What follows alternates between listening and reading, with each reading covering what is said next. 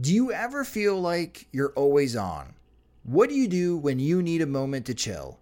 How do you like to hit the reset button to get ready for what's next? These days, everything is go, go, go. It's nothing but nonstop hustle all the time with working from home and trying to stay in touch with friends and family, a million pressing social issues, and an expectation to always be on 24 7. Sometimes you just need a moment to turn off and hit reset.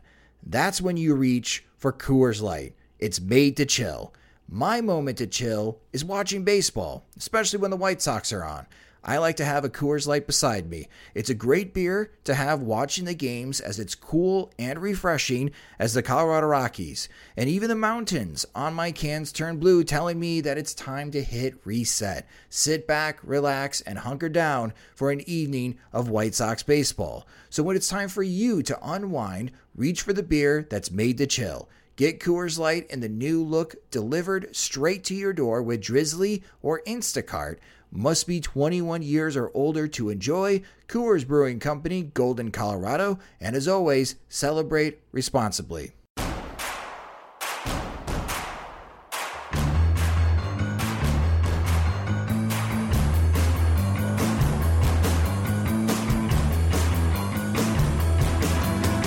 From your favorite source for Chicago White Sox talk, delivering news, interviews, analysis, and more. This is the Sox Machine Podcast with your hosts, Jim Margalus and Josh Nelson. Thanks, Rob, and welcome to the Sox Machine Podcast, presented by SeatGeek. This is the week of February 25th. I'm your host, Josh Nelson. I am back from vacation. This episode has so much going in it.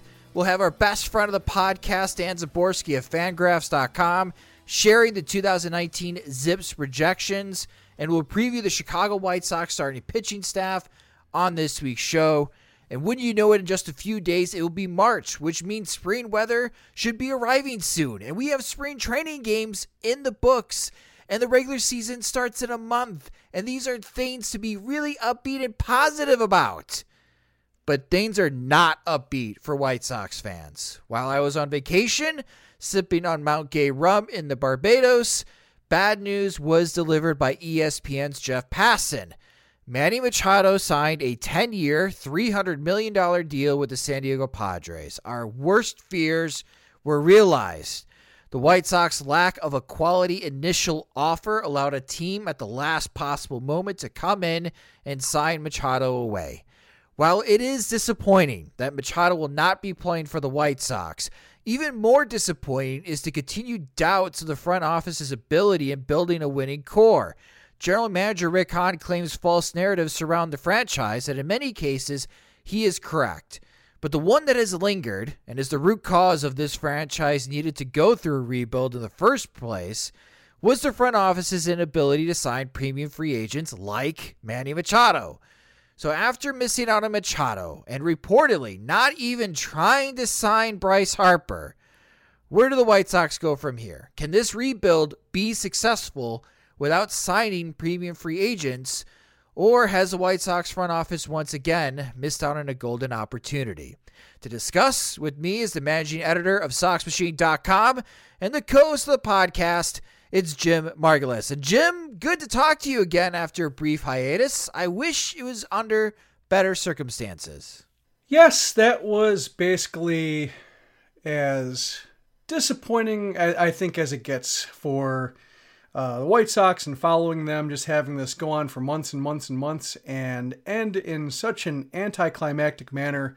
It wasn't the White Sox getting blown out, or it wasn't like uh, Manny Machado's uh, price tag got out of hand, and all of a sudden you're talking about 350 or 400 million dollars. It was for the price that White Sox fans and analysts and and you know I guess uh, objective third parties more or less figured. You know, 10 years, 300 million, and the White Sox just weren't. You know, if they weren't in on that price all along, what were we even doing here?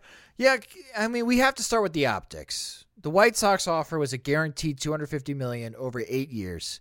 Yes, there was the chance based on plate appearances in Machado's 30 age 34 season uh, because the White Sox don't manipulate service time or plate appearances whatsoever.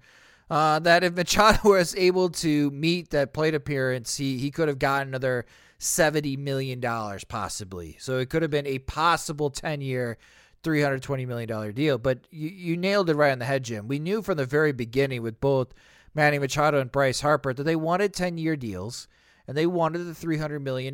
They wanted to have a Giancarlo Stanton type contract. And at the situations that they're in, being age 26 and being as successful as they are, and still really haven't even hit that prime set of years, or at least they're coming up, right? Ages 27 to 30 through 32. Uh, yeah, they deserve this type of contract. And I'm just, after this, and being on vacation and trying to catch up on Twitter when I can to understand what is going on.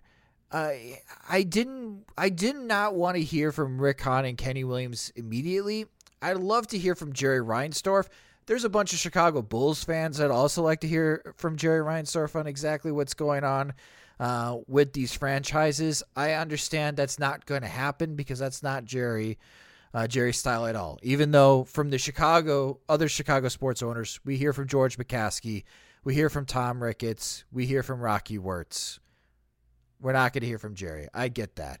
But the way that Rick Hahn was trying to explain on how he felt about the White Sox offer to Manny Machado, that in some ways it was better than what San Diego had offered. I, I don't get that, Jim. So that ends up being a little bit frustrating. Mm-hmm. And Hahn has said that the money will be spent. It may not be this off season, but someday this money will be spent. And I feel like, well, let's all hold our breaths on that empty promise. And what do you what's even more frustrating from this? Yes, it sucks that you missed out on a, a key free agent, but there's still another key free agent out there in Bryce Harper. So, in your opinion, why are the White Sox not just turning around and now trying to sign Bryce Harper after missing out on Machado?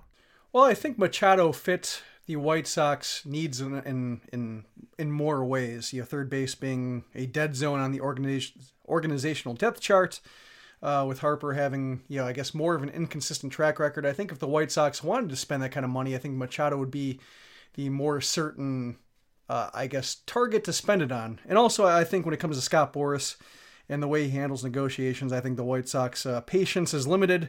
Um, and they just don't want to really want to play his games with the mystery teams and with, um, you know, the, these like you know with the the Phillies owner making a flight out there and having all these people following the FlightAware and and and, and flight trackers and then realizing you know you know he wasn't going to leave with the deal or was he going to stay out there until they signed something and turns out he didn't. And it's just kind of more of a mess. And I think the White Sox just have limited appetite for dealing with that even if you know as we saw with the Padres and, and, and Machado, you know, they, they seem to have a they don't seem to understand where they are and what they need to do to close deals. I think the Padres were more cognizant of their position as a team that isn't really a great place for free agents at this time. They're not contending right away.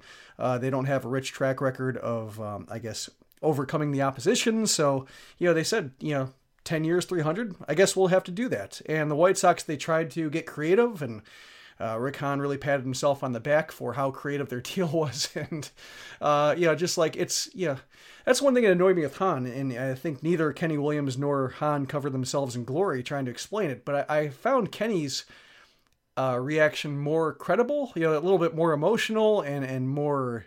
It was genuine. Uh, I guess reflective yeah, just how draining it was, even though he had the line about how the rest of the team is going to get more expensive. Like, you know, they're, you know, that's really annoying when they, when, you know, you're prevented from uh, seeing Eloy on the timeline he demands just because you want to try to stretch out his window and then you blame it on him anyway and others like him for getting more expensive because they're good. Uh, that was annoying. But then you have Hahn coming out and, you know, with Hahn, he's got these kind of prefab statements. He, he likes to, uh, when he's on either radio stations or media, he has all these kind of uh, talking points that he hits over and over again. And he had that one about, you know, the narratives. And, you know, he, he was kind of using this for the whole Machado pursuit, saying, Nobody thought we'd rebuild. We're doing that. Nobody thought we'd trade the Cubs. We did that. Nobody thought we'd break the bank to sign an international free agent. We did that you know, and it was satisfying, or at least you know, understandable when he was talking about an open-ended pursuit that you know wasn't, uh, you know, that that wasn't resolved yet. But when it comes to failing to land a target, you can't, you know, go through the whole litany again. That was just supremely annoying and tone deaf just to hear him talking about all the things they had done. And then, you know, all of a sudden, you know, it just ends in, well, we didn't do this. And just like, yeah, we know. We're, we're, that's what we've been talking about the whole time. You and it's just such a waste of time and a waste of bandwidth to have him, you know, just burn out the clock, uh, you know, take a minute off an interview just by rehashing this whole thing over and over again when it doesn't apply to the situation at hand. So I, I think we saw the weaknesses of both their approaches. And uh, ultimately, I think it comes down to Reinsdorf not approving the money, and they don't want to throw him under a bus because it's pretty sweet working for him. And uh, so that's what really just you, know, you get these unsatisfying explanations. Uh, yeah. I mean, there's no better gig in professional sports right now than working for Jerry Reinsdorf, right? Pretty much. You know, with Hahn, I mean, I want to go back in the limits thing because we have audio of Rick Hahn during Sox Fest when asked about what is going to be the limit when Manny Machado was still a target for the White Sox. And Rick Hahn clearly said that every team has limits. And then after this ordeal with Machado, he came out and said that, well, we really don't have restrictions. We don't have financial limits. But then if you don't have that, then why aren't you being more serious about going after Bryce Harper? But clearly, I think it does mean that Jerry Reinsdorf does have limits. Your boss has a limit on how much he wants to commit in terms of years and money to a player. And you wanted to you wanted Manny Machado to prove at age 34 that he was he would be worth having two extra years tacked on to his contract for another 70 million dollars. Like i get why manny machado signed with san diego. Give me the 50 million more guaranteed money. Oh in my first year i get a 20 million dollar signing bonus that's tax free thank you. Mm-hmm. i'll definitely sign that deal. Uh, so i even question how creative rick hahn's offer was uh, to Manny Machado. But from all this, I mean, we could vent about the front office. We've been venting about the front office for years. And I'll get to the player side because we do have to address the question of where does the rebuild go from here. But looking at the White Sox front office, do we need to recalibrate our expectations when it comes to the White Sox free agent pursuits? Uh, are we now moving forward and saying players like Nolan Arenado, forget about it? The White Sox are not really going to be serious on players like Nolan Arenado. Or uh, that this was just as simple as that they missed. They simply missed on Manny Machado. I would, uh, I guess, go back to not believing it'll happen. With, how wide open the pursuit was, or at least how clear the path was to landing Machado. All you had to do was beat the Padres, and they, it seemed like the way they pursued him and the way they wanted another team to set the market that they wanted to finish second the whole time. Like they they had no interest in setting a top line for a free agent. I don't know whether that's um, just the apprehension to spend that much, whether it's Jerry Reinsdorf's kind of well known. Uh, interests against labor uh, and maybe not wanting to set uh, new uh, you know benchmarks for free agents or whatever. But it just seemed like they weren't interested in actually landing him. Uh, otherwise, they could have done it maybe a month earlier. it seemed like they just wanted to look like they were serious, but not ultimately uh, seal the deal. And so I think with Arenado, when he's a free agent, maybe have more teams involved.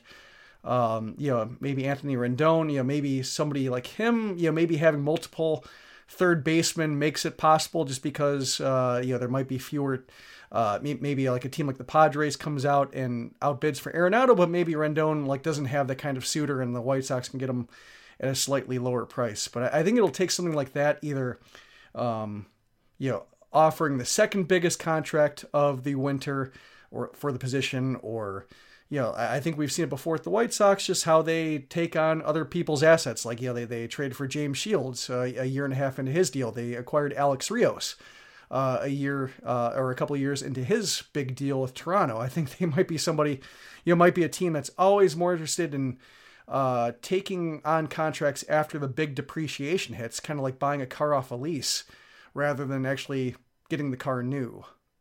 That's a really good point that you make, Jim, because yeah, we've seen that. Even Todd Frazier, right? The White Sox got the last two years of Todd Frazier's contract from the Cincinnati Reds. That was their big move, right, to try to help uh, as far as get one last run with Chris Sale and Jose Quintana and Adam and obviously that didn't work out. So maybe the White Sox front office, maybe that is Rick Hahn's sweet spot. He's more comfortable making trades and additions than free agency. Because listen, if Rick Hahn was a sales guy, he'd be fired. Like sales guys, you, you do or do not. There is no try.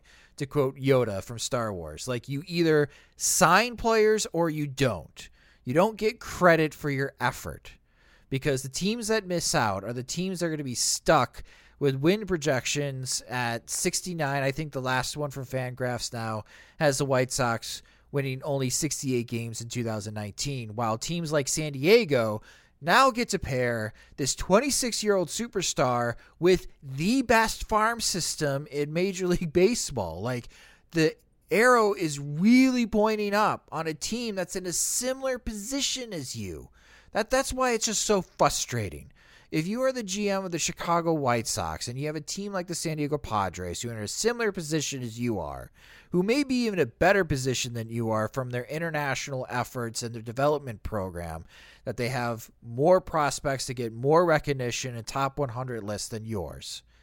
And they beat you out because they didn't even get into the negotiations until the leaked seven year, $175 million deal came out and then they decided, well, if nobody's going to be serious about signing Manny Machado, we might as well try. I, I, I think that's a fireable offense. But as you mentioned, Jim, there is no better gig right now in professional sports than working for Jerry Reinsdorf. So we know that's not going to happen. But I don't. I I am beyond when it comes to Rick Hahn's efforts on trying to build a winning ball club. I, I think all I can hope for at this moment is that all these players that has been through the accumulations of the trades and the Major League Baseball drafts and the few international guys that somehow they create a 25 man roster that overcomes the shortcomings of the front office. That there is no superstar free agent signing that's coming to help them. They're going to have to do this on their own and we have seen that happen in the past, right? We, I, I'm going to use the example of the Kansas City Royals. The Royals eventually did get it to work. It took a long time mm-hmm. from their recognized top farm system, and their window was short, but it did happen. And they went to back-to-back World Series, and they won one of them. I, I think this rebuild can still work, but it's not going to work because Rick Hahn is a genius Instead, it's going to work because the players themselves click at the same time. Luck also helps. Players stay healthy, and they finally live up to the expectations that everybody had on them when evaluating. Because if the front office is not going, if they're going to miss out on golden opportunities like this, then I, I don't think the players on the White Sox 40 man roster can count on the front office to help them. Yeah. Uh, and also weak division. Yeah, that helps. Yes, that does yeah. help. we can't forget about that. So kudos to the Minnesota Twins signing Marwin Gonzalez, but you know they're only projected to win 83 games, while the Cleveland Indians are still going to be a 92, 91 win team because yeah, you got three teams that are terrible in the division: Kansas City, Detroit, and Chicago. I, I just don't understand. I, I can I don't see how anyone that covers the White Sox or as a fan of the White Sox team has a lot of confidence right now in this front office. Yeah, it's it's uh, uh it's a it's a big whiff, and it, it's uh, and I don't think they get that, Jim. I, from when when Rick Hahn speaks about this, I do not think he truly understands how big of an opportunity he missed on. Well, I think when it comes to free agents of this, you know, size, uh, you know, commitment and such, you know, the the, the ten year deals that didn't work out always loom large. You know, whether it's as bad as Albert Pujols or as inconsequential as Robinson Cano, you know, there's not, yeah, it's it's decent money uh, to be made by betting against these guys just because they're human and and you know only one player can make uh, so much of an impact on a team that is not all together. So I, I kind of get that. Um, but it could have been such a difference maker in terms of how we perceive the White Sox front office, how we perceive their desire to win and desire to uh, you know improve the product against the rest of the league. uh, not getting creative or you know creating offers that are supposedly superior in certain respects. You're just trying to go you know balls to the wall to win. Yeah, it's kind of uh, yeah, it's been missing this basically since the first attempt at rebuilding.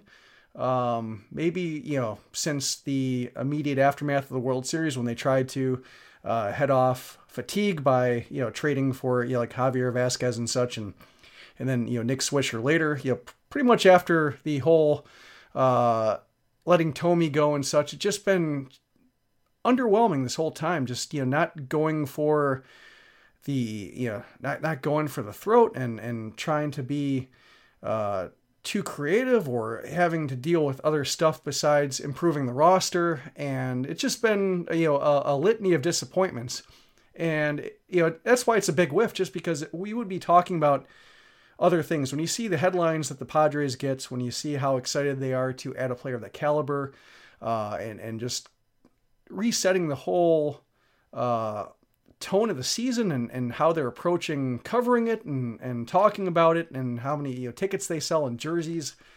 It would have just been a completely clean slate for all the I guess you know for the rebuild and, and for all the I guess trauma that happened to players last year with injuries and, and doubts about development. It would have just been clean. And whether Machado is the guy that gets them across the finish line or whether it's uh, you know they still have to make additions, or whether you know um, you know that uh, you know, that, that he doesn't amount to instant success. It would have just been different, and it would have been uh, a way to just think about them differently and and just put them in a completely different brain space. I likened him to Jayson Werth of the Nationals, and how you know maybe he was a little bit overpaid for his seven year deal, and maybe you know the the immediate signing um, you know, the math on his signing turned out to be true that he was overpaid, but the, the Nationals didn't look back. They made the postseason a few times. Werth helped uh, put them into a new level of payroll expectations, and they were able to sign more guys because of their success. And uh, you know, it just the Nationals were different after signing Werth than they were before it. And I wanted to see the same thing happen with Machado. And now that he's not there, and now that they're spending less than they did ten years ago, it's just you, you, there's no sense of uh, upward momentum. Yeah, there's what does the future hold for the White Sox in the next two years? You don't have any huge future financial commitments. I mean, we're gonna we're gonna preview the infielders next week, but I am not even confident that Jose Abreu is gonna last all year with the White Sox, Jim. Mm-hmm. So if you trade him in July, that's half the salary gone from Jose Abreu's deal. So you may the payroll may even be less at the end of the year that it is currently. Like, I, and I know you have Commissioner Rob Manfred trying to go to bat, right, for the teams that purposely have low payrolls and try to win and say that there's no correlation between winning and, and the amount of money that teams spend when we all know that's not true at all. Mm-hmm. I, I, just, again, it, it's part of the frustration with the front office. It's part of the frustration with Rick Hahn. I don't know if he is going to spend money, and if he does spend money, is he going to be spending money wisely? I, I just they've taken on forty million dollars in new contracts, and all you have to show for it is two relievers, a middle of the road starting pitcher, a catcher that probably shouldn't be playing in the major leagues, and Yonder Alonso and Jon Jay are probably going to get booed on opening day for what they told Manny about San Diego, and that's not fair. Heck, if Manny Machado called me and asked me about San Diego, I told him, I'll tell him San Diego is amazing. Yes, you should go live there if they're going to pay you $300 million over the next 10 years. Uh, but, you know, I feel bad for Alonso and Jakes. They're going to have to deal with this stuff uh, all season long. And it's not their fault that Machado is in San Diego and not in Chicago. But again, I just bring up the whole recalibration as far as our expectations. It just felt like the White Sox front office was learning from all their past mistakes. And here we are again, three years later, and I feel like we're having the same type of conversations like we had after the 2015 and 2016 off seasons. That's fair. Yeah, just not going far enough to try to win. Yeah, what's what happened in the mindset from Luis Robert, right? They outspent everyone to get Luis Robert. They went balls to the wall to get Luis Robert. Why didn't they have that same mentality for Machado? Maybe because the loophole for international players is closing, so they didn't have to worry about ramifications from setting new bonus uh, highs and, and penalties for signing Robert. And I get that, but how many 26 year old free agents are coming up the pipeline? Well, I guess more. Uh, yeah, more than there used to be, like guys like Lindor not signing, Bryant, and so forth. So there will be a spate of them, but it's it's not. There won't be a spate of them when San Diego is a team like San Diego is the only true competition. Yeah, and some of the guys that you're counting on are going to be pretty deep into their contracts, like Carlos Rodon and Tim Anderson. And we're to have to have those conversations of are they going to be part of a winning core? I just, I don't know. I get a real sense the team's going to be kicking the can down the road. Just keep pushing back the expectations of when this team's going to be a winner. And it goes back to if this rebuild clicks, I think it's going to be more because the players themselves are carrying a front office that has a lot of shortfalls. And it reminds me of Kansas City. Mm-hmm. Nobody would ever say that Dayton Moore is a good general manager. Nobody will say that Ned Yost is a good manager. Yet, that Kansas City Ball Club won two American League pennants and they won a world championship. So it does happen in baseball where a group of 25 guys stay healthy, they play beyond expectations, and they they shock the world. So hopefully that happens to the White Sox. But man, uh, if Rick Hahn thinks that he's conquering all false narratives, this one is the one that he needed to overcome, and it is the big whiff. And it is very disappointing, and it's even more disheartening that they're not even going to try for Bryce Harper. So I don't get that at all either. But it is what it is. It is something that we'll be tracking all through the season and, of course, next season as well. So if you are frustrated and you wanted this segment to be cathartic for you guys or therapeutic for you because you share the same frustrations, uh, I, I think Jim and I are in the same boat as you guys. But to get through this season, there's a lot of progress we got to track for the players. There's spring training games that are going on. We get to talk about Yoan Moncada at third base this year, Jim. Mm-hmm. So stick with us. Please don't totally give up on the 2019 season, guys. But to bring even more positive news, that was sarcastic. Uh, coming up next on the podcast, it's our best friend of the show, Dan Szymborski from Fangraphs, will be joining us to share the 2019 Chicago White Sox ZiPS projections. Getting tickets online can be far too complicated. With hundreds of sites and varying levels of reliability, it's hard to know who to trust. That's why SeatGeek is the way to go. SeatGeek pulls millions of tickets into one place so you can easily find the seats you want for a price you are willing to pay. There's nothing quite like being there in person, and SeatGeek will get you closer to the action for a great value. SeatGeek is designed to make your ticket buying experience easier than ever by searching multiple ticket sites and grading every ticket based on value. SeatGeek helps you immediately identify the best seats that fit your budget, plus, every purchase is fully guaranteed so you can shop for tickets on SeatGeek with confidence. Make SeatGeek your go to ticket source for everything from sports and concerts to comedy and theater. I use SeatGeek all of the time. I have the app on my phone. It's by far the easiest way I found to shop for tickets, especially buying White Sox tickets, or if you want to go see the Chicago Bulls or the Chicago Blackhawks. There's a bunch of concerts coming to Chicago as well. I always go to SeatGeek first to buy tickets because they have the best value and the best prices for those concerts and sporting events. And best of all, Sox Machine listeners get $10 off your first purchase on SeatGeek. All you have to do is just download the SeatGeek app and enter promo code Sox Machine. That's promo code Sox Machine to save $10 off your first SeatGeek purchase. SeatGeek, life's an event. We have the tickets. Projection release season continues as we take a look at the 2019 ZiPS projections for the Chicago White Sox. What do the offensive numbers look like? Will the pitching improve in 2019? What should we expect from Eloy Jimenez's rookie season? And when you add it all up, how many wins are we looking at for the 2019 Chicago White Sox? Well, to help answer those questions is our best friend of the podcast from fangraphs.com. It's Dan Szymborski. And hello, Dan. Thanks for coming on the show again. Hey, Josh, it's always fun. I hope one day, soon, I will look at the fancy ZiPS baseball diamond projections that you post on Twitter, which you can follow Dan on Twitter at D Szymborski, and be really excited about the upcoming Chicago White Sox season. Unfortunately, we're not there yet, as it appears both the offense and pitching is lacking both quality and depth, which are issues for teams that try to win. ZiPS likes Eloy Jimenez, though, for his rookie season. ZiPS is projecting a 2.3 win season from Eloy. Why do you think ZiPS likes Eloy to do better in 2019 than, say, a Yoan Moncada or Jose Abreu? Well, in uh, Moncada's case, he's he's taken pretty big steps back, uh, and in in some way, Jimenez has a higher upside remaining because he's more unknown. Every every season that Moncada doesn't meet his potential, it makes it more likely uh, that he doesn't. Uh, in Abreu's case, he's he's now on the wrong side of thirty. Uh, he's obviously a useful player to have around for you know clubhouse reasons as they rebuilt, especially uh, you know working with Moncada, uh, etc.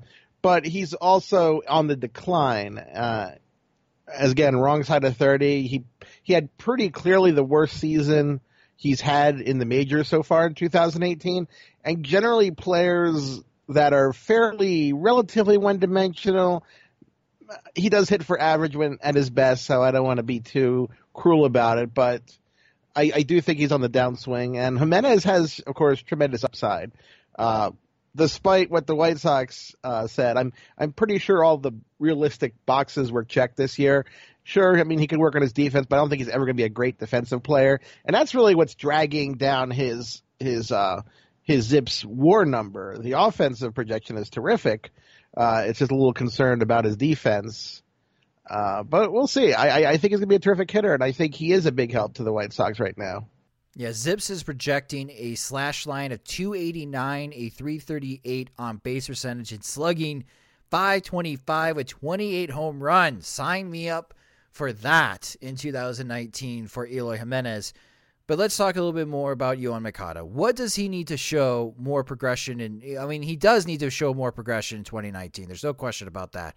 Or White Sox fans are really going to begin to panic. But for ZiPS, eh, ZiPS is still projected a two win season for Moncada, but the slash line is not that impressive. A 234 on uh, batting average, 320 on base, slugging 406 with two with 21 home runs, but striking out 208 times.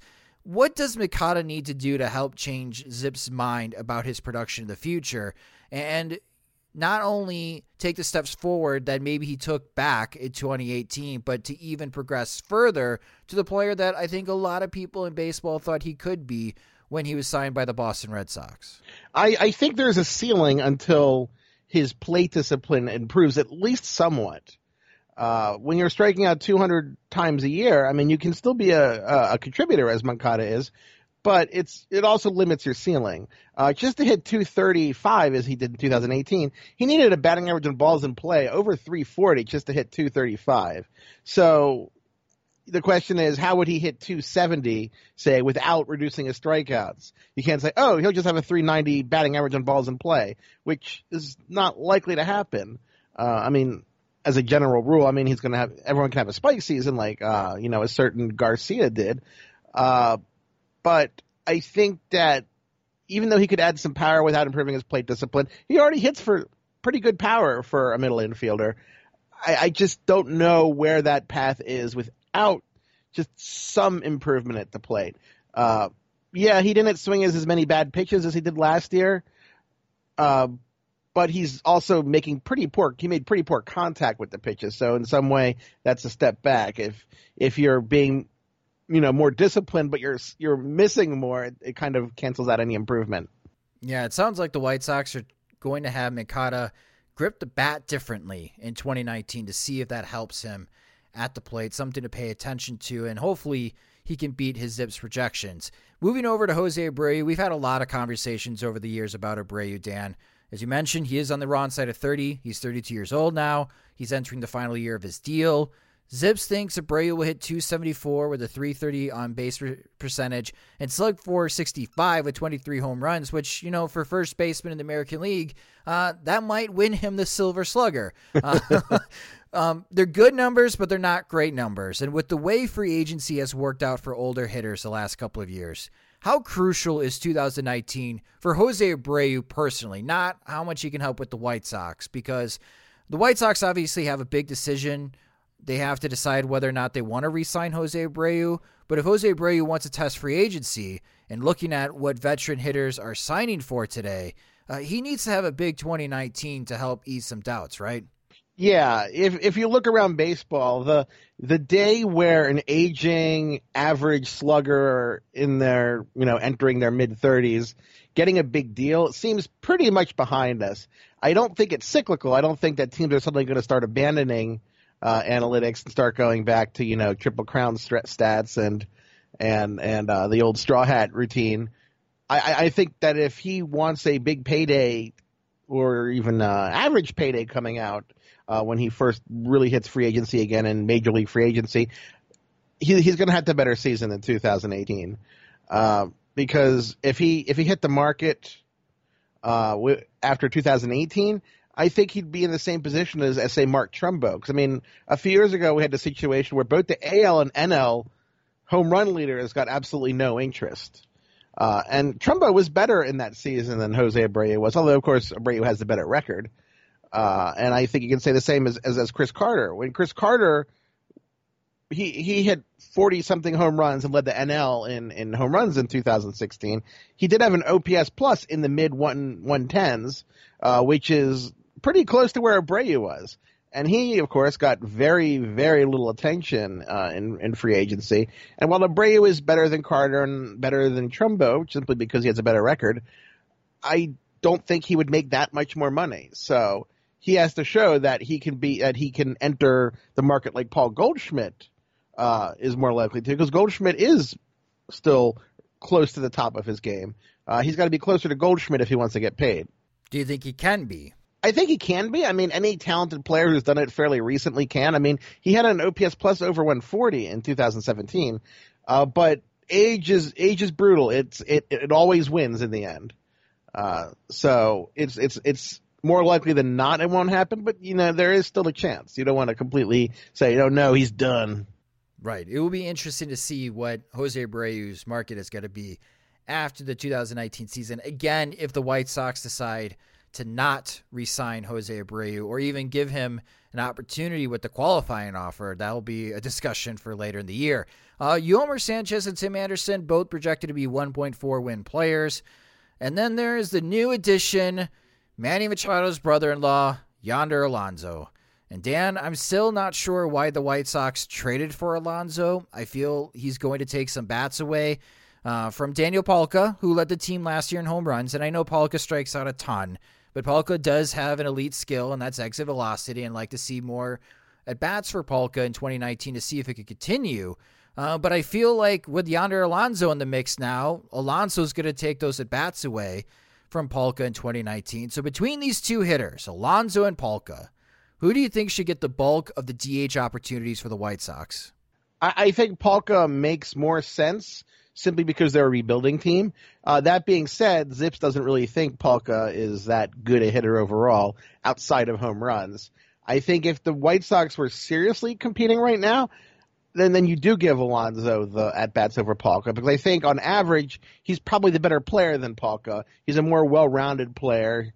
Uh, Palka could hit you know 35 home runs and have an on base percentage under 300, uh, but I don't think that it, it really creates enough wins. I think the question of what Daniel Palka can do is more valuable to the White Sox than the actual wins that Yonder Alonso could bring to the team. Now, if suddenly it's it's the end of May and and it's a close race and the Indians are suffering because they didn't do anything about their outfield, then you can start saying, hey, you know, maybe we should start giving Alonso more at bats. Uh, but I think generally Palka should, if it's if it's in a situation where it's a choice. I don't necessarily think that they. I think that they possibly could fit. I need to open up like my my lineup scratchings or something. Uh, I think they could conceivably get both in the lineup with some shuffling, uh, but I'm I'm not positive about that. Moving over to the pitching side, according to ZiPS, the best performing starter in 2019 for the Chicago White Sox will be Michael Kopech. yeah, well, that's that's a theoretical one. Right. ZiPS doesn't know about the Tommy John surgery. I just I of course, include Kopech because it's more interesting to see what he could do in 2019 if things had been different than what he will do, which is going to be a you know a, a zero zero record with a 0.00 ERA with zero strikeouts and zero innings pitched, uh, which isn't really fun to look at. Uh, no, I know people get annoyed, but that, that's that's how I do it. I like to include theoretical things. So the Rangers still get to see Adrian Beltre for one season, and and and players that go to Japan still get one more season of ZiPS because I think more information is better than less. I agree with you. And ZiPS would have projected a 2.4 win season for Michael Kopech, which which is fine. Yeah. yeah. Obviously, as you mentioned, that's not going to happen. So second on the list is Carlos Rodon. ZiPS is projecting a 1.9 win season for Carlos Rodon in 2019 with a 4.15 ERA. And Dan, many White Sox fans have been waiting for Rodon to break out, as he has shown glimpses in the past that he could be a frontline starter and then he has one bad month with control, and then it just throws his numbers out of whack. I think a lot of it is just being healthy. Uh, I think people under underestimate how not just being on the field and playing, but just when you're always worried about your health and you're always in a when you're always in a state of recovering and and, and coming back from an injury, it's hard to really work on your mechanics that much. Uh, ZiPS has generally been a believer in Rodon over the years. Uh, and if you look at his projection, I mean, it's 1.9 WAR, but that's 130 innings. If he could finally get this mythical 180 win season, all of a sudden you're looking at a at a close to three win projection, which is pretty solid. Uh, so I, I mean, I'm still positive about him, and but you know he does have things to work out. ZiPS does give him not a, a better does give him a better walk rate than he had in 2018, so it's something. Reynaldo Lopez had a two win season, according to Fangraphs, in 2018 with a 3.91 ERA, finished really strong. ZiPS is projecting a step back for Lopez with a 1.2 win season, and his ERA balloons to 4.65. I know this is what ZiPS thinks about Lopez, Dan, but this is a tough pill to swallow for White Sox fans because we would think that Lopez could build upon his good 2018 season. Why do you think ZiPS is projecting a step back for Reynaldo Lopez? Well, at, at this rate in his career, he hasn't shown an ability to beat his FIP by that amount. Uh, in 2018, he beat his FIP by three quarters of a run. And while ZiPS, if say if this were Tom Glavine and he were 30 and he'd been doing it for a decade, then ZiPS is more believing, more more less skeptical about a player being able to ex- exceed that. Uh, I think a good example is is Chase Anderson with the Brewers. ZiPS has become increasingly a believer in his ability to exceed his FIP to some degree. Uh, Lopez, I mean, he hasn't shown that yet, and based on his hit profile in the minors, he didn't really show that in the minors either. So then the question is, is he really a 3.91 something ERA guy, or a guy who's who had a FIP around 4.6, 4.7 last year? And that's kind of the big question. Uh, Lopez in ZiPS, ZiPS is just not convinced yet. Uh, but that's in, on the plus side, that a source of error like this means there's also a source of upside. Because if he is a guy who can do that year in year out, then all of a sudden you have a guy who's beating the projections. And of course, that's a good news because the the White Sox pay for the actual performance, not what's projected to happen. Lucas Giolito was one of the worst starting pitchers in 2018. ZiPS is projecting a better 2019 season with Giolito cutting a run off his ERA with a projected 5.03 ERA. That's still not good uh, but it's a lot better than 6.13, which is what he had in 2018. And instead of being worth negative 0.2 wins above replacement, according to Fangraphs, he'd be worth half a win. So some improvement. It is an improvement. Take you take it where you can get it. Uh, there's just, I mean, you want to see Giolito come all the way back, and he showed, you know, at at, at times during the season, brief glimpses uh, of that. Uh, now, of course, he showed a lot more glimpses of not coming back to where he was. Uh, so ZiPS, ZiPS doesn't think he's the six ERA picture. He thinks he's better than that. Uh, and there are concerns. He's he's not really a hard thrower. He threw harder as a prospect, and and his performance is, was kind of bleh. But it he's shown enough that ZiPS is saying, okay, he's not that bad. He's above replacement. He's probably gonna be okay-ish, maybe. I guess is the is the takeaway. Is there anything other than walks that you think Giolito needs to improve upon in 2019? Uh, it, it, it, it's hard to say. I, I don't think really any of his pitches are real just shut down the. There's no one real punch out pitch that he has anymore. Uh, I mean, he, he has. I mean, he's not like he's a two pitch guy just throwing fastballs and sliders. He does have a few pitches, but I don't think any of them, unless he becomes just amazing at changing speeds, I don't think any is really just a crazy punch out pitch. And I think that when you're a guy who's throwing, you know, 92, 93 instead of, you know, 97, 98, you have to have a killer pitch that isn't a fastball that can finish off at bats because it's hard to succeed even for a soft tosser that's skilled at it. It's hard to be successful long term striking out around six and a half guys a game. Now, looking at ZiPS projections for White Sox relievers, and this is an area where I think that there could be some potential. Alex Colome, Jace Fry, Kelvin Herrera, Juan Minaya, Aaron Bummer, and Ian Hamilton are projected to be at league average or above via ERA plus. Can the White Sox bullpen be a surprise in 2019, Dan? And could this be a sneaky good bullpen? Uh, it can be. I mean, as you said, you look at the projections for Colome and, and Jace Fry, and ZiPS is pretty high on them. Mm-hmm. Uh, both of those guys, I believe, have ERA pluses projected over 120, which is which is quite solid. Uh, it, it's it's still a little skeptical on Kelvin Herrera coming back because he's just not the pitcher that he was back in his salad days with the Royals, but he's not a bad pitcher, and they have some depth there. Another question is, will it really add to that many games on the field? I think they're going to be playing from behind frequently because I don't think the rotation is as good as the bullpen. I think that's kind of the problem that the Orioles had. Though the White Sox will be better than the Orioles. So so nobody say Szymborski says that they'll be that they're going to lose 117 billion games. Uh, but I think there's just that kind of blend where the Orioles had that great bullpen, uh, and it was even a good bullpen last year, but they were just playing from behind too often for really to reflect in the win total. But it is a good group, and it's a it's generally a very cost controlled group uh, that has you know a lot of years to go until free agency. Uh, but it's something the White Sox have done well with. They have cobbled together pretty good bullpens even during the rebuilding phase. It never became an atrocious uh, mess and never became a tire fire. Yeah, having six average or above average bullpen arms will help. I mean, if you're going to beat your expectations in a season, uh, you know, Jim and I always talk about this. It seems like if you have a really strong bullpen like the Seattle Mariners did last year, you, you can definitely beat out your projections or uh, even beat out your your Pythag record. Uh, so be interested to see if the White Sox bullpen can hold up and meet those projections for 2019. Before we let you go, after discussing the projections, how many wins is ZiPS projecting for the 2019 White Sox? I think low 70s, which is nothing to nothing to you know poo poo. I mean, it's a 10 game improvement, 10 ish game mm-hmm. improvement. Mm-hmm. I'm not doing final projections, of course, uh, until we get to the season because I, I, I, think it's an improved team, and I think they're on the right track. I just think that they're not there in 2019. So if it sounds negative at times, it's mostly because we've been talking a lot about 2019.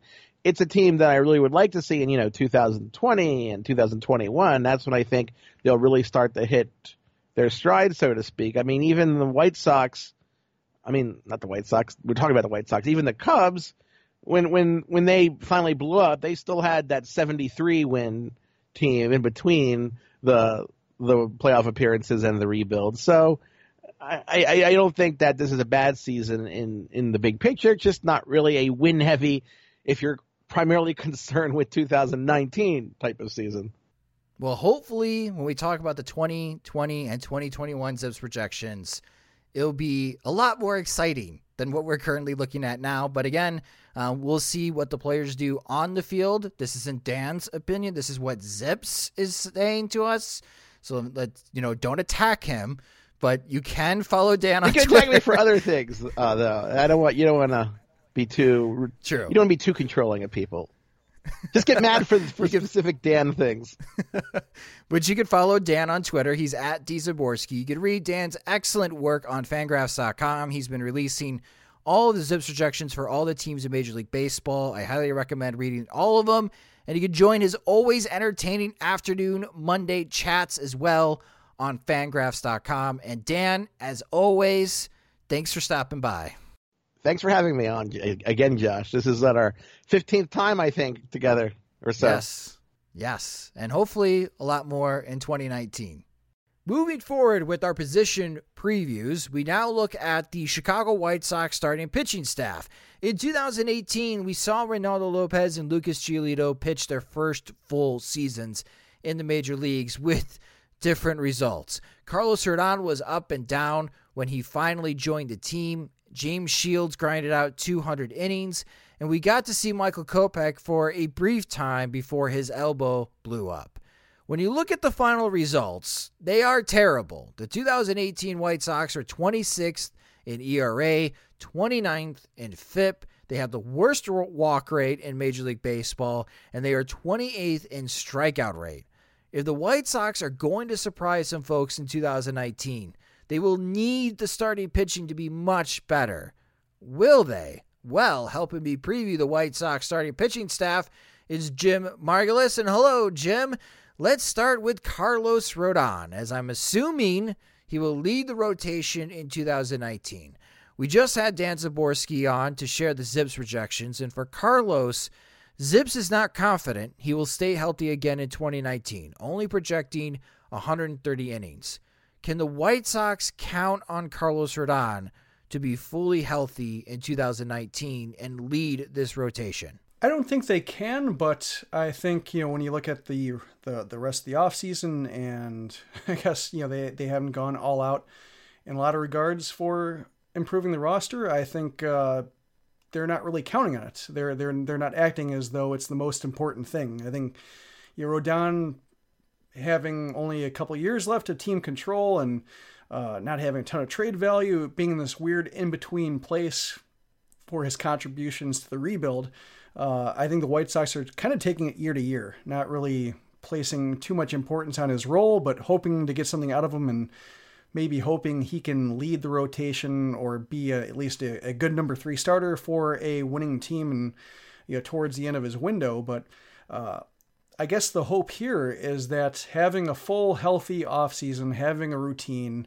uh, might be the way for him to be effective for at least five months of a six month season. Uh, you know, that's I think aspirational for him. Uh, based on the way he faded down the stretch, uh, I guess I just don't see him maintaining kind of his peak form for the entire thing. But uh, I guess that's just everybody's hope. Fingers crossed that the regular off season, the regular spring training, will be enough to you know have him have this lefty killing form that is effective. You know that, that at least most pitchers uh, you know can't quite replicate at least for chunks of the season. So, do you still believe that Rodon can tap into the potential of a three to four win pitcher that we dreamt of when he was selected by the White Sox? Maybe three. Um, you know, and, and depending on I guess the measurement and, and run prevention, you know, maybe uh, baseball reference he could get there. Um, you know, if he gets lucky with run prevention maybe true peripherally. Uh, you're talking about walks and strikeouts and home run prevention might be a little bit hard to attain. I, I think one of the biggest disappointments uh, with Rodon for me was that his effectiveness against lefties, uh, you know, the, the the hitters he's supposed to kill, really went by the boards, you know, towards the end, and the slider was getting killed by lefties. It was really unusual just to see them raking against him. Uh, so that that caused some alarm to me, and I'm hoping that was just trying to get through the rest of the season and uh, you know gut through it without causing any long term damage and comes back refreshed and having more power on his pitches. But it that was what caused me to think like uh, you know maybe peak Rodon you know if he's not defeating lefties like he normally does, then maybe it's going to be hard for him to summon that kind of excellence for any huge amount of stretch of time. Reynaldo Lopez had a strong finish to 2018, and I'm excited to see what he could do in 2019 but the projections, Jim, think Lopez will pitch closer to his FIP total last year than his ERA. He had a sub 4 ERA. His FIP was 4.6. So a big difference, which means brace for regression if the projections are right. Do you agree with the projections that Lopez could take a step back in 2019? I'm bullish on Lopez. I think he can be a sub four ERA pitcher going forward. Uh, I do understand why the projections are what they are. Um, you know, he had problems getting strikeouts early in the year, And then when you look at his strong finish, you look at the teams he faced over the last two months. Uh, Royals, Yankees, Tigers, Royals, Tigers, Yankees, Tigers, Angels, Orioles, Cubs, Twins.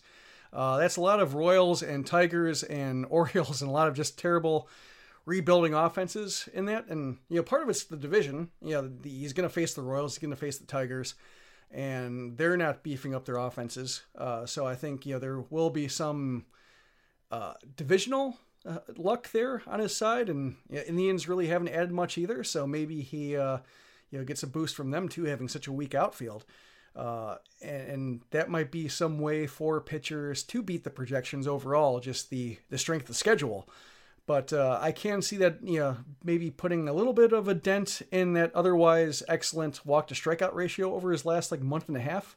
Um, so that may maybe causes a little bit of reservation for my enthusiasm, but based on the way he finished and, and especially like the way his stuff finished, um, you know, being able to carry his fastball late in the games, late in the seasons, uh, that answered the durability and endurance uh, questions that I had the year before. And uh, I think that was huge for him. I think when it comes to a pitcher trying to establish himself in the majors, any kind of success is welcome. And then you fine tune it to be more sustainable after that. And I think uh, Lopez maybe got to that point last year and is basically the pitcher who uh, has a good idea of what he's doing in 2019. One pitcher projection systems believe will be better in 2019 is Lucas Giolito because honestly, it can't get much worse. We've mm-hmm. spoken a lot about Giolito, but what are you hoping to see from him out of this spring training that will give you hope, Jim, that maybe things will turn around when the regular season begins? Well, I'm not sure if he can buy into spring training because he was very good in spring training last year. I think that's really the, maybe the one frustrating thing about him to start yeah, there are many frustrating things, but I think uh, initially the obstacle will be that spring training might be meaningless. He looked great at uh, Camelback Ranch last year, and then came into the season not, uh, yeah, not being able to find his his fastball command or his breaking ball, walking a lot of guys. Maybe we've talked about it before in PO Sox that maybe it's a cold weather thing a little bit. Uh, I guess we'll find out about that, but the one thing I liked about his offseason or what he was talking about when working, uh, I think it was a James Fegan article, talking about how Giolito and Kopech were working out at the same place in California, being a veteran of the uh, Tommy John surgery recovery. And Giolito said that he was working on building his core strength in order to maintain his delivery and not fall off so much. Uh, basically, be able to condition his muscles and condition his muscle memory into you know pushing a straight line to the plate and maintaining his leverage and everything. And you know maybe that's the biggest issue for him uh, last year was maintaining his delivery, not overthrowing, not falling off the way he did in the first base side. And so it seems like it's a good way to attack uh, the problem. Uh, at least makes sense to me, being a having a uh, outsider's knowledge of mechanics and biomechanics and and you know, I guess physical conditioning towards meeting those goals, but at least it's understanding the issue, and I hope it works. We got a couple Patreon questions about Giolito.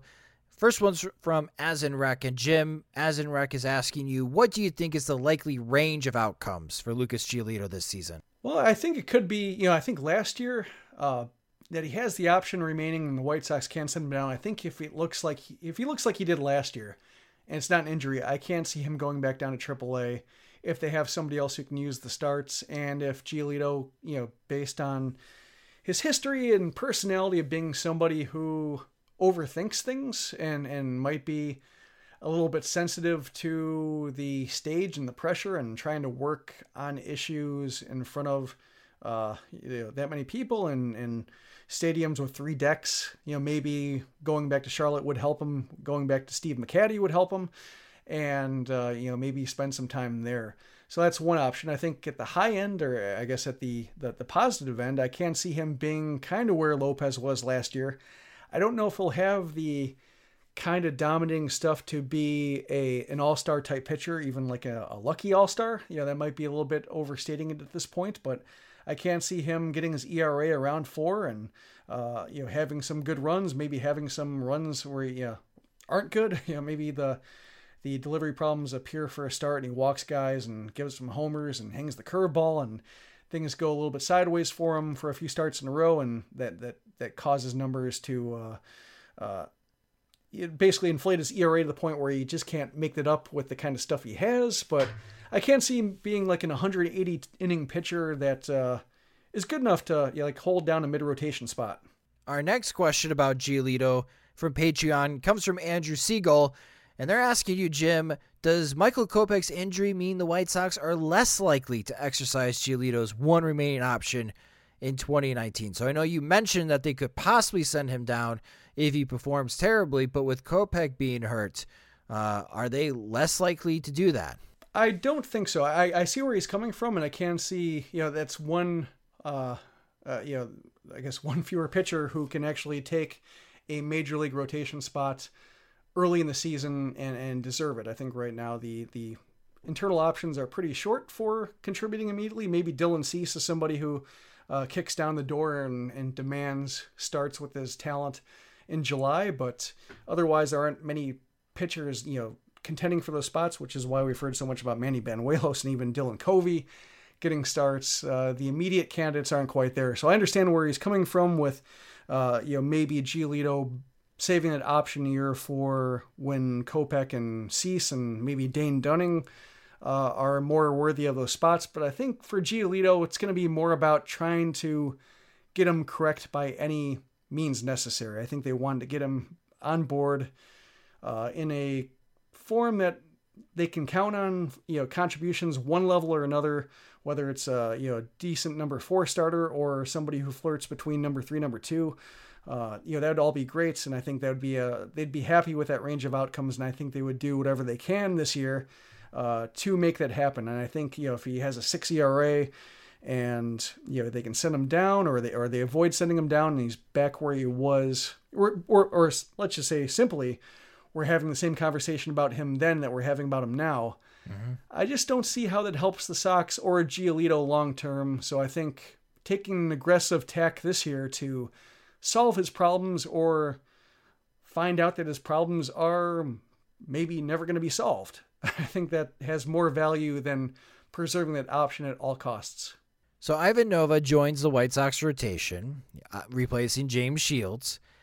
And Nova's in the final year of his contract, Jim. So he could be trade bait if Rick Hahn wanted to move him at the All Star break if Nova performs well in the first half. Do you expect Nova to be with the White Sox all season, or do you think you know he can pitch well enough to be dealt to a contender? Well, it kind of reminds me of, of uh, Miguel Gonzalez uh, as somebody who you know isn't going to be in demand at the deadline, but could be useful. Um, you know, whether it's in uh, July or August, a team looking at him saying like, "Well, he's going to be a free agent." Um, we'll take him for you know somebody who is going to need a, a either a 40 man roster spot or is blocked and they have no use for him. Uh, I can see that conversation coming up, but I think Nova, you know, just he's it's an unsexy profile, just uh, kind of control based, uh, holding base runners. He's pretty good defensively. Um, yeah, that that stuff adds up to to help run prevention, but isn't somebody who can really count on handing playoff spots or playoff starts to and feeling great about your chances. So it's a limited upside, but I think it helps the White Sox in, in strike throwing, which they needed, uh, holding runners, which the catchers needed, and defense too. Just uh, trying to keep these guys from taking base after base, whether it's free bases in terms of walks or steals or huge jumps or anything, you know, what have you. I think Nova brings a little bit more professionalism, you know, well-rounded uh, awareness that maybe younger pitchers working on so many things just didn't quite have. And after Nova, it's still a question mark about who will have the fifth spot in the starting rotation. Who do you think is the leading contender for that role during spring training? And who do you, if you had to make a guess before spring training games start, who do you think ends up being the fifth starter for the White Sox to start 2019? I'm guessing it's going to be Manny Banuelos. Um, based on the way the White Sox are talking about him, they you know whether it was Sox Fest or before, you know when Rick Hahn was talking about uh, how he wants to add a pitcher, you know maybe there's a March deal to swing for a, a swing man or a uh, you know somebody who um, you know is runs out of options with another team, and the White Sox can carry him uh, in a in a rotation or at least on the 25 man roster. Uh, I can see that maybe happening in March, but I think right now they're pretty high in Banuelos being somebody who can contribute and he had a nice season with the Dodgers. Unfortunately for him, it was with the Dodgers that have a ton of starters, and so he wasn't needed. Uh, but a team like the White Sox, who can use any kind of competency uh, and and will gamble to see, you know, we'll give a guy an extended audition to see what he can offer for cheap. Uh, I think the White Sox can give Banuelos a start, you know, or at least like a month of starts uh, based on the year he had last year. So they, they've been speaking about him very highly. Uh, it seems like they definitely want to give him starts over Dylan Covey, and so that might be the case where uh, he's the option by default and might actually deserve it by the end of spring training too. The other guy who I want to see what the White Sox have plans for is is Randall Delgado. They got him on a minor league contract, a non-roster uh, invitation. Uh, he's taken a number of starts with the Diamondbacks. He's been an effective swingman, um, you know, being able to take some spot starts, uh, working multiple innings until last year, I think he had uh, shoulder issues um, that cost him a lot of the season, and so he needs to rebuild some value, um, basically on a one-year deal because he's already uh, hit free agency. It's not like he has service time left, so um, it's going to be a, basically a one-year deal. But I can see the White Sox maybe, if Delgado looks good, you know, maybe using him like Hector Santiago, where you hope to get four to five innings out of him, and then going to some other bullpen guys. But I think it's going to be Banuelos first, maybe Covey if uh, you know they they know Covey's limitations and are happy getting four innings out of him. Maybe Delgado too, some kind of uh, tandem situation, a piggyback situation. Um, but hopefully, fingers crossed, Banuelos is the guy. He looks like somebody who can contribute like a 4.5, even like a, a high four ERA would be better than what Covey showed last year. At some point in 2019, I think I speak for a lot of White Sox fans. We hope to see Dylan Cease at some point. But Jim, if this season doesn't go well, and stemming from Michael Kopech getting hurt last year, do you think that there's a possibility that we might not see Cease in 2019? That he may hit some type of quote unquote innings limit, and the White Sox wait until 2020 to call him up? Uh, I don't think so. Me, yeah, I understand. Uh, and I had the same thought too that would Kopech's injury scare the White Sox off from losing a year of service time? I think with Cease, he's already had one Tommy John surgery. So if he had another one, that completely changes the trajectory of his career, um, you, the expectations going forward. And so, you know, even if you, you know, lose a year of service time, you have much bigger questions to deal with in terms of what he can offer, you know, whether it's in the rotation or uh, you know whether he needs to go to the bullpen. Uh, there have been more success stories of guys who have been two-time recipients of Tommy John surgery, so it's not a it's not a death sentence. But I, I do think it changes the forecast considerably, and so uh, it, it wouldn't be the biggest. Yeah, I guess it wouldn't be the biggest concern that lost year of service time would be, and I, I think the White Sox would really just want to take what's best for Cease's development. And you know, if he pitches at Birmingham the way he did uh, last year and has no issues with Charlotte, then I would like to see him up in June, July, August, whatever makes sense, and uh, hopefully they don't get you know gun shy about it again, just because uh, uh, I, I, think it hurt more with Kopech just not you know not having that kind of surgery before.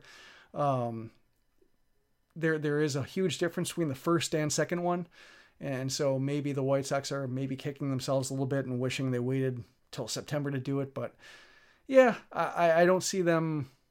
I don't see the cases being comparable enough to where Kopech's uh, season would really change how they feel about Cease. Will this rotation be better in 2019 than in 2018, Jim? I think so. Um, and and since like it's hard to be worse in some ways with the way Covey got shelled and Giolito and and such, but you know I think you have to give James Shields some credit for uh, pitching as many innings as he did. Uh, that was really kind of unthinkable, especially with Miguel Gonzalez going out. Shields really did carry a heavy load, but I'm hoping, you know, with Lopez figuring out how to miss more bats, with Banuelos being a better option than Covey, with uh, Giolito hopefully figuring out his delivery and, and being, uh, you know, more consistent with uh, just his mechanics. uh, with Ivan Nova replacing Shields well enough, I'm fingers crossed. I keep saying fingers crossed these pitchers, and, and also with Carlos Rodon having a uh, you know full healthy off season spring training. Hopefully that's enough to where even if one of those guys doesn't, you know, whether Giolito needs to go back to AAA, whether Rodon has another issue, hopefully they're insured from you know being able to absorb the impact of one of those setbacks. Maybe if they have multiple ones again, you know, then the wheels come off and they're they're short on replacements, short on uh, capable innings, and it's just a mess again. But I think they're a bit deeper this time, especially one through four, and that should help a little bit. And if it's ugly again, then that's uh, bigger problems because that means that uh, Lopez and Giolito are, are a mess, and you know depends on what happens with Dane Dunning too. Um, he's kind of a dark horse in the whole thing because the elbow strain, kind of a mystery pitcher. If he comes back and, and builds on what he did in uh, Birmingham, you know, maybe he's some additional depth in the end of the season too. Our last cut, our last question comes from a Patreon supporter, and it comes from Gregory Waltz. And Jim Gregory is asking you: Is the starting pitching rotation good enough to compete for the American League Central? Not yet. Uh, I think maybe if they signed a Dallas Keuchel, uh, you know, somebody who can contribute 180 good innings, uh, and has a track record of doing so. Maybe you can count on Lopez, Keuchel, good Carlos Rodon, whether it's Giolito or Banuelos, somebody providing or Nova, somebody providing the fourth spot, and then getting not the worst case scenario in the fifth spot. Maybe that would be enough, but I think there's still there's still too many realistic worst case scenarios in play that are really worst case. So I would hold off on expecting great things, and I think they would need great things from the rotation to compete. Uh, right now, I'm just hoping for Lopez to solidify himself, for Giolito or Rodon to solidify himself, hoping that Nova, you know, is, is what the White Sox hope he was, and then hope that Banuelos, you know, can live up to this bill as a surprisingly good back of the rotation starter. I think if you get those guys and Cease fully intact, Kopech coming back, I think that's enough to work with for 2020. But I think 2019, trying to gun for a central title with this rotation seems. Yeah, I can see how it might happen, but I think it's just uh, it would require everything breaking for them, and, and based on the White Sox history, uh, you can't count on that many good breaks. Where do you think they rank within the division? I'm just curious. Uh, are they the worst? I don't. Th- I think the Royals are pretty bad. Yeah, the Royals are. Well, they got Danny Duffy. Yeah, depending on you know what kind of shape he's in. Tigers have Michael Fulmer for the time being. Yeah. The tw- the Twins have Jose Berrios. Yeah, I think yeah the Twins are definitely better. But I think the Central, you know, when you have three rebuilding teams and three and and three teams that aren't doing everything in their power to get better, I think uh, yeah, yeah, yeah, it's just it's a mess. Um, yeah, it's you know, we look at the Tigers, you know, I guess, you know, is, is it, uh, you know, hoping for Zimmermann still? Is it, you know, Matt Boyd? Yeah, it's, they have some, they're kind of in a similar spot, but maybe with immediate, less immediate help with, uh, you know, Kopech, you know, maybe coming back and with, uh, Cease there. Yeah, I, I can see them, I can't see them kind of getting the second half boost that the White Sox might get. So, so maybe they're third best. That's just something I was curious about. But that concludes as far as our starting pitching preview for the 2019 podcast previews. And that will also conclude this episode of the Sox Machine podcast. Thank you guys so much for listening. Next week on March 4th, we are back to our normal podcast. So we will be bringing back PO Sox. Thank you guys so much for listening the last couple of weeks as I have been away on vacation. And if you just discovered the Sox Machine podcast, you can listen to us in a variety of ways. One is through Spotify and iTunes, Google Podcasts, and audioboom.com slash Sox Machine. The Sox Machine podcast is a production of SoxMachine.com, your home for all things Chicago White Sox baseball. Alongside Jim Margalus, I'm Josh Nelson. Thanks for listening.